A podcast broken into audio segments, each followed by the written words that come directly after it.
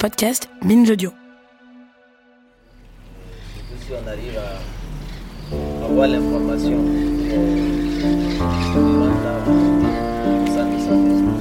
Le lundi à Maradi, c'est le jour de la réunion d'équipe.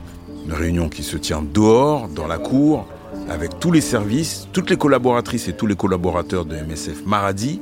Pas de table, ni de chaise, tout le monde est debout. Je me fais le plus discret possible. Le ton et les mines sont graves. Deux membres de l'équipe MSF Zinder ont succombé la veille de leurs blessures. Un incendie s'est déclenché dans un hangar où des centaines de litres de carburant étaient stockés. Situé à 235 km de Maradi, Zinder est la deuxième ville du Niger en termes de population. L'autre sujet du jour de cette réunion, c'est l'enlèvement d'une maman et de son enfant à la sortie d'une consultation dans un centre de santé proche de la frontière avec le Nigeria. Les prises de parole sont précises, car le temps de chaque participante et chaque participant est compté. Je me retourne vers Eric Nassouri. Il est le coordinateur du projet MSF Madaronfa. C'est lui qui anime la réunion générale chaque lundi à Maradi. C'est un peu une euh, opportunité euh, de partager les informations sur le fonctionnement du projet à tout le monde. Parce qu'en général, on fait des réunions un peu euh, par département, par service. Ça ne donne pas l'occasion à tous d'être présents. Et là, ça donne l'occasion à tout le monde, de tous les départements, de tous les niveaux dans le projet, d'être là et d'assister aux infos. Et surtout, ça nous permet de collecter des informations sécuritaires qui peuvent nous aider aussi à prendre des décisions sur euh, nos opérations. Quand nous avons des informations de ce type qui euh, nous font cas d'incidents sécuritaires qui se sont déroulés dans des zones où nous intervenons, nous maintenant par derrière, nous devons euh, checker ces informations sur le terrain, vérifier quelle est l'ampleur de la situation. Est-ce que c'est une, euh, c'est une situation qui va avoir des impacts sur nos opérations? Si on pense qu'il y a des risques, on évitera de- d'envoyer nos équipes sur le terrain, le temps de s'assurer que tout est clean. On vérifie, on check, on cross-check et après maintenant, on laisse les équipes aller sur le terrain. Il n'y a pas de risque zéro, mais au moins on se, dit qu'on a fait euh, un max de check de notre côté avant de laisser les équipes aller sur le terrain.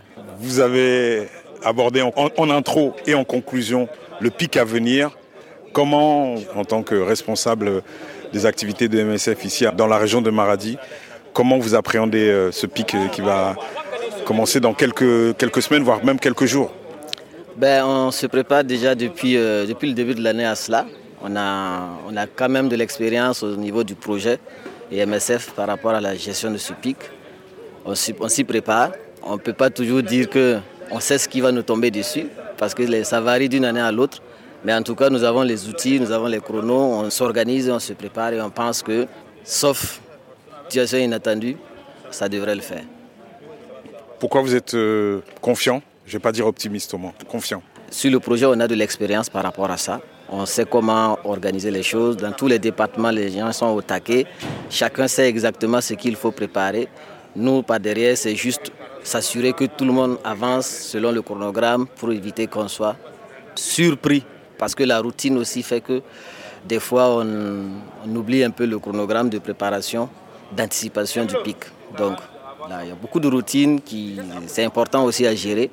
Et donc, si tu ne suis pas en même temps et la routine et la préparation du pic, c'est là qui peut nous faire des surprises désagréables. Mais pour le moment, on pense qu'on est dans les temps.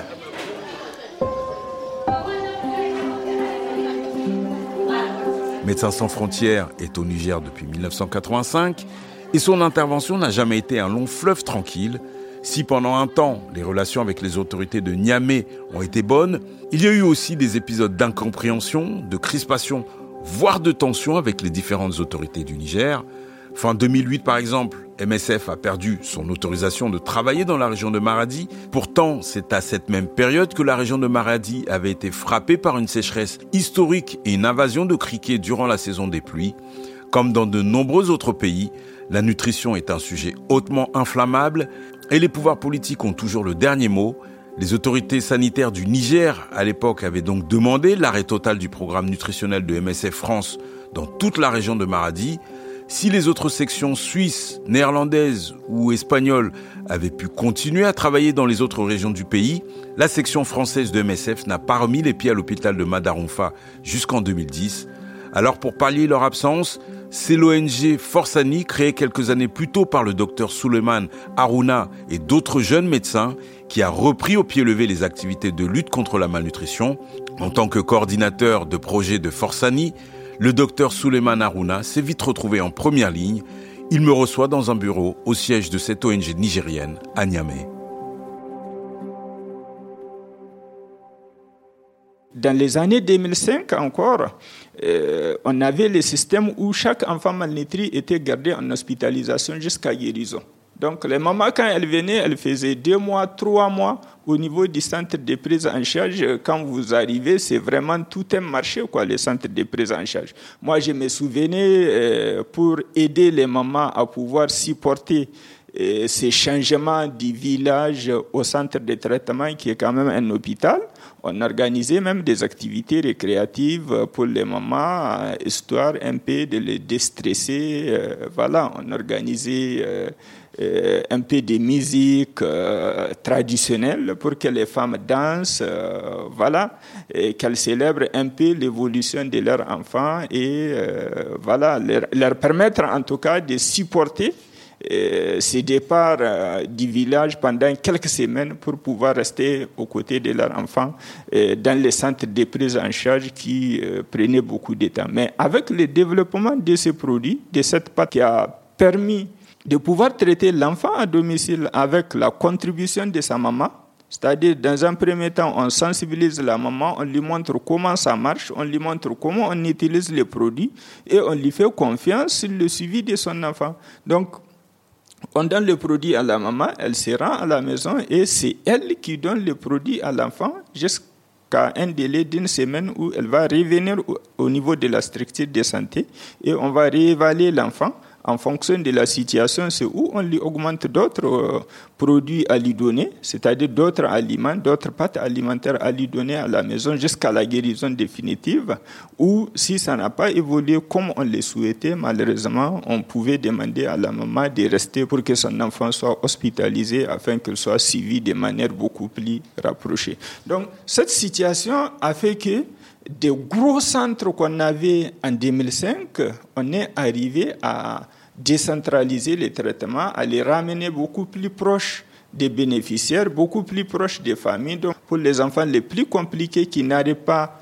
à manger la pâte alimentaire telle qu'on les voulait, donc, il n'y a que cette catégorie des enfants qui vont rester faire une semaine. Les autres, dès les premiers contacts, si en tout cas on considère que l'enfant garde toujours un bon appétit, c'est-à-dire la capacité à ingérer, à manger la pâte alimentaire telle qu'on le souhaitait, on va juste lui donner son traitement, il va retourner au village et on lui redonne euh, un rendez-vous dans une semaine. Et ça, ça a été une véritable révolution en ce sens que ça a permis de prendre énormément d'enfants euh, avec euh, très peu de moyens parce que cette fois-ci, l'hôpital a été réduite vraiment, comment on dit, comparé aux, premières années de, de, traitement où il fallait des grands hôpitaux pour prendre des gens pendant longtemps, un mois, deux mois. Retour à l'hôpital de Madarumfa, je croise Marie-Florence à Sorba, sous une tente destinée à recevoir les enfants placés à l'isolement suite à une infection à des maladies transmissibles telles que la gale ou la varicelle. Marie-Florence se dit prête pour le pic de malnutrition, même si elle avoue qu'une forme de colère commence à la gagner, une colère face aux situations tragiques que vivent les mamans des enfants malnutris. Beaucoup de mamans souffrent financièrement et psychologiquement. Donc une maman qui est délaissée par un, mari avec trois à quatre gosses, sans aucune source de revenus, elle sera obligée de chercher. Et elle a cherché, elle n'en a pas eu. Maintenant, ces genres de mamans, elles viennent au niveau du CRENAS où normalement on a des assistants qui sont là pour la sensibilisation. À chaque moment, on sensibilise les mamans qu'il n'y a pas un autre traitement de la malnutrition en dehors du PPN. Donc du coup, on les sensibilise d'abord et on a quelque chose qui est très capital au niveau du CRENAS, c'est quoi? C'est le test d'appétit. Tout enfant qui vient, on essaie de dire à la maman de laver les mains. Si c'est un enfant qui est assez grand, il se lave même lui-même les mains. Maintenant, on coupe le sachet de plampinette pour donner, pour apprécier l'appétit. Dans le cas où l'appétit est bon, en ce temps, l'enfant continue au niveau de la consultation infirmière. Si l'enfant a un test médiocre où il y a peut-être des vomissements ou bien une anorexie qui est là, nous, à notre niveau, le seul critère d'anorexie, c'est un critère de, de référence.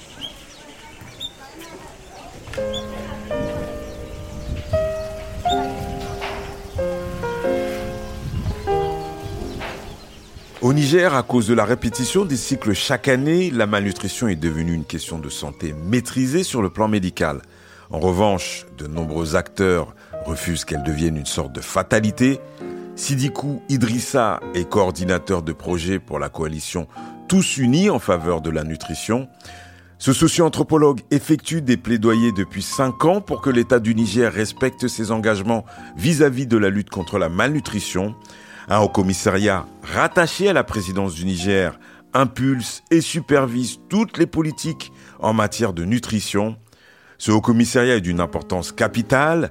Il n'a pas d'ailleurs été balayé par le putsch à Niamey du 26 juillet 2023, même si Ali Betty, le haut commissaire, a été, lui, démis de ses fonctions. Si la situation au Niger a bien changé depuis mon échange avec Sidikou Idrissa, le coup d'État de l'été 2023 n'a évidemment pas empêché le déclenchement du pic de malnutrition. Et pour Sidikou, quel que soit le contexte politique à Niamey, la société civile doit pousser l'État du Niger à tenir ses promesses pour non seulement sauver la vie des enfants, mais aussi la préserver en sortant de la pauvreté des millions de mamans nigériennes. Actuellement, ce qui dérange beaucoup, c'est vraiment la malnutrition chronique qui touche à peu près 47% des populations selon l'enquête SMART 2022. cette malnutrition chronique aussi est liée à ces facteurs socio-économiques vraiment et culturels qui, qui gangrènent vraiment la situation. Donc, euh, là, dans, dans, un, dans un ménage ou dans une famille où les mères sont analphabètes, les mères sont pauvres, ces familles-là ont plus de chances d'avoir un enfant malnutri que dans une autre famille où les conditions de vie sont, sont différentes. Donc, euh, raison pour laquelle euh, cette malnutrition touche beaucoup plus les populations défavorisées, les populations qui sont diminuées, les populations qui n'ont pas assez de moyens, où la pauvreté vraiment est endémique. Donc euh, c'est vraiment la situation générale du Niger, le Niger étant un pays pauvre. C'est ce qui fait que chaque année, nous enregistrons des cas de malnutrition, toujours liés vraiment à ce contexte euh, socio, vraiment économique et culturel dans le, dans le pays. Je pense qu'il faut qu'on travaille beaucoup plus sur ces aspects-là, lutter contre la pauvreté, lutter contre l'analphabétisme et aider vraiment les, les femmes à alléger leur, euh, leur quotidien, leurs travaux quotidiens ça va vraiment pas permettre beaucoup plus d'améliorer vraiment les conditions de vie des mères et des enfants. Quand vous dites que ça vous dérange beaucoup, c'est quoi? C'est le fait que on arrive à identifier, qu'on arrive à diagnostiquer cette malnutrition et qu'elle reste toujours présente? C'est ça qui vous dérange? C'est vrai, maintenant, avec euh, l'appui de tous les partenaires, la malnutrition est diagnostiquée même au sein des familles, au sein même des foyers, parce qu'avec euh, le, le, périmètre barrière qui permet d'identifier si un enfant est malnutri. Donc, donc le bracelet avec les mesures Les mesures là. Donc euh, tout le monde maintenant a cet outil-là de mesure. Parce que toutes les familles en ont pour que vraiment ils puissent suivre euh, quotidiennement l'évolution des enfants dans les ménages. Donc ça c'est aussi euh, quelque chose qui a, fait changer beaucoup de choses. Donc en fait c'est à partir du moment où on voit, puisque c'est un, un bracelet avec des couleurs rouge, jaune et vert, donc à partir du moment où il tombe dans le jaune, on commence à se dire attention. Et quand c'est dans le rouge, là, c'est la malnutrition sévère. je pense que toutes les mamans, tous les papas également sont informés. Tous les gens qui gardent les enfants sont informés de cette situation. Ils sont assez sensibilisés. Pas de lassitude, pas fatigué, pas épuisé Non, on n'est pas fatigué parce que c'est notre rôle principal, c'est vraiment d'amener toutes les composantes de la communauté Vraiment, c'est notre idéal de vaincre la malnutrition dans le pays.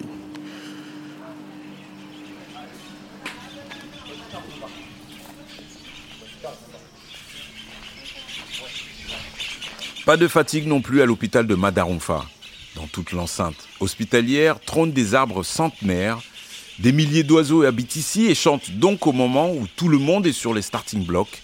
À quelques semaines, quelques jours même du déclenchement officiel du pic par le ministère de la Santé, Amadou Dambélé, le médecin référent de MSF à Maradi, sort d'une longue journée marathon où il a enchaîné des entretiens d'embauche. MSF finalise ses derniers recrutements pour éviter toute mauvaise surprise, car un manque de personnel peut s'avérer fatal pour la vie d'un enfant malnutri.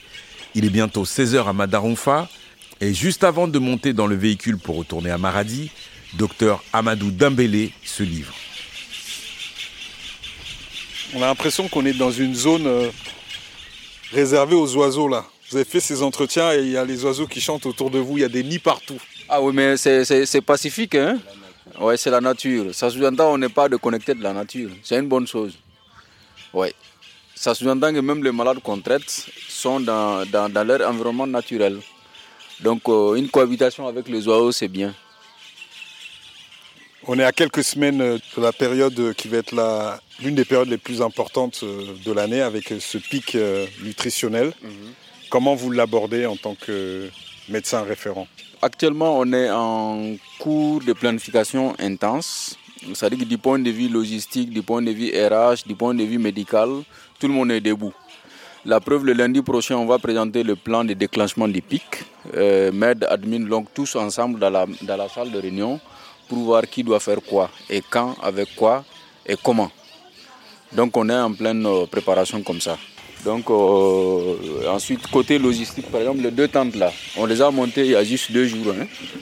parce qu'on avait fait un petit pic euh, il y a 48 heures. Donc des 80, on était parti à 110, 115. Donc maintenant, pour prévenir d'être bousculé par le nombre de patients alors qu'on n'a pas de lit, voilà les deux tentes qu'on a montées. Heureusement, ça a diminué un peu. Donc c'est pour dire que l'équipe est sur le qui-vive. Donc pour répondre à tout afflux massif patient des patients à à tout moment. Et comment vous appréhendez euh, ce pic-là, même si vous êtes habitué mm. des flux et des flux d'enfants qui arrivent avec des mamans mm-hmm. euh, dans un mauvais état, les enfants? Mm. C'est pas une situation normale. Mm. en tant que médecin, c'est pas quelque chose qu'on accepte. Oui, bon, là, la particularité comparativement à d'autres pays est que le Niger est proche du Nigeria. Dans nos datas, euh, le nombre de patients venant du Nigeria n'est pas négligeable. Moi, c'est la seule particularité qui me fait peur. Parce que si on se limitait aux populations du pays, là, moi, je ne vais pas m'inquiéter. Mais comme on n'a pas la maîtrise des populations de l'autre côté de la frontière, donc c'est la seule chose qui m'inquiète. Parce que toutes les planifications qu'on peut faire, ça ne peut pas être basé sur base des populations. Donc ça veut dire qu'on peut être surpris à tout moment.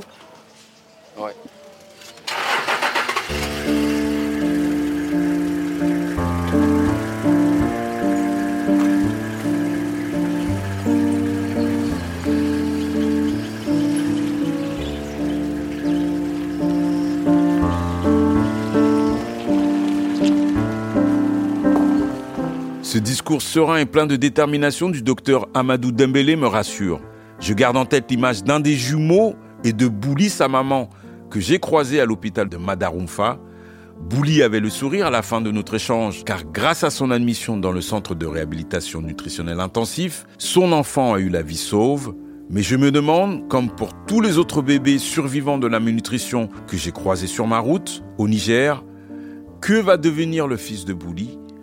Quelles séquelles, quels souvenirs va-t-il conserver de cet épisode Et surtout, quand il deviendra grand, saura-t-il prémunir ses propres enfants de la malnutrition?